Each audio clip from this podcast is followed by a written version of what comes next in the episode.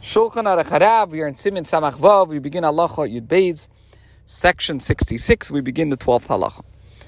Kol Mishaloi Amar Brechas Emes V'Yatziv Shacharis Moshe Tiknuhu Ve'emes Ve'emuna Arvis Af Pishiyatzi De Kriyashma Shabrachas Ein Makvis Es Kriyashma Liyatzi De Chivis HaMitzvah Ketikuna Whoever does not recite the blessings Emes V'Yatziv in the morning, as ordained, and Emes Ve'emuna in the evening, has after the fact fulfilled his obligation to recite the Shema, because the blessings are not indispensable elements of the recitation of the Shema. This applies even if one does not recite them at all. Nevertheless, such a person has not fulfilled his obligation for the mitzvah as was instituted by the sages. Why?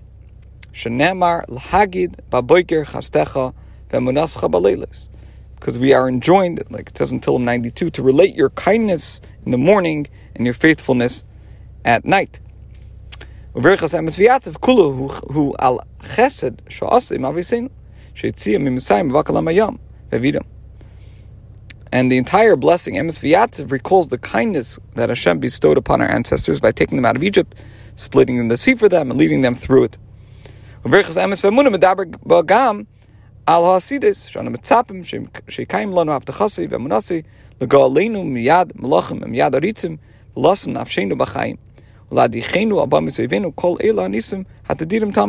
in similar spirit, the blessing Emes speaks about the future, expressing our expectation that Hashem will fulfill for us His faithful promise to redeem us from the hands of kings and tyrants, to maintain us in life, and to lead us upon the high places of our foes, performing all the miracles that are ongoing and constant. The conclusion of that blessing reverts to the redemption from Egypt, so that one can thematically join the end of the passage to the concluding blessing. Baruch Hashem Gaal Yisrael. Now stated in section 59, words reflecting the beginning and the end of the entire passage constituting the blessing should immediately precede the concluding phrase of the blessing. And the blessing Baruch Hashem Gaal Yisrael, Gaal Yisrael is the Redeemer the one who redeemed Israel, which is the past tense. Gaal is past tense. We should not protest against the custom of ending the Marovis hymn, which is a piyut added to the blessing Emes V'Amunah in certain Ashkenazi communities on Erev Yom Tif. It does not appear in Alter Rebbe Siddur, nor is it Lubavitch custom to recite it. So, Rebbe says we should not protest against the custom of ending the Marovis hymn with the words Melech Tzur Yisrael v'Goy the king, the rock of Israel, and its redeemer. Because this wording also includes the past tense, and thus the point is that it also refers to the, the redemption from Egypt.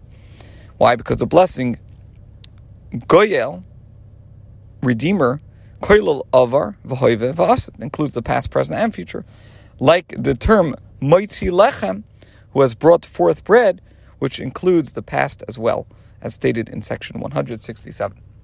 Now, in the blessing that begins begins Emes V'Yatziv, and so too in Emes V'Amuna, one must make mention of the exodus from Egypt, Tias Mitzrayim, Umalchus, Hashem's sovereignty, Ukriyas Yamsuf, the splitting of the sea, and Makas Bechidis, and the plague of the firstborn.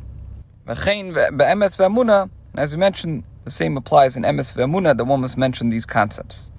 If one did not mention any one, mention one of these themes, he has not fulfilled his obligation and must repeat the blessing. Now, more lenient rules apply to the remainder of its text. If one changed the text using another version instead of the standard wording, yet after the fact, he's fulfilled his obligation even if he omitted much of the text.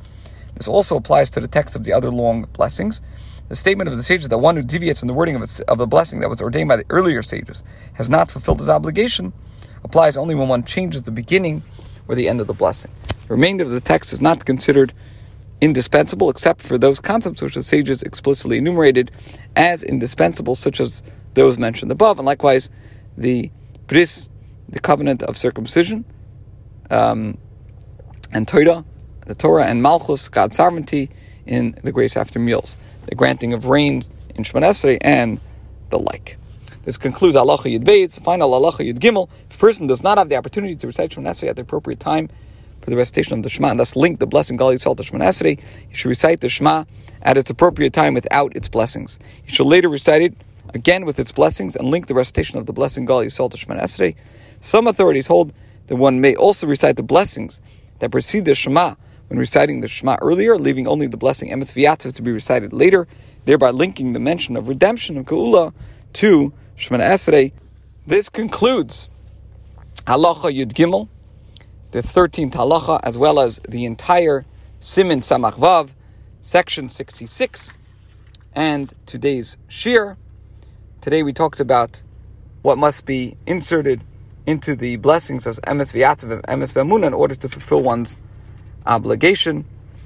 And we said if somebody cannot recite Shmoneh at the right time and link Gaal Yisrael to say Shema at the right time without its blessings. This concludes today's share.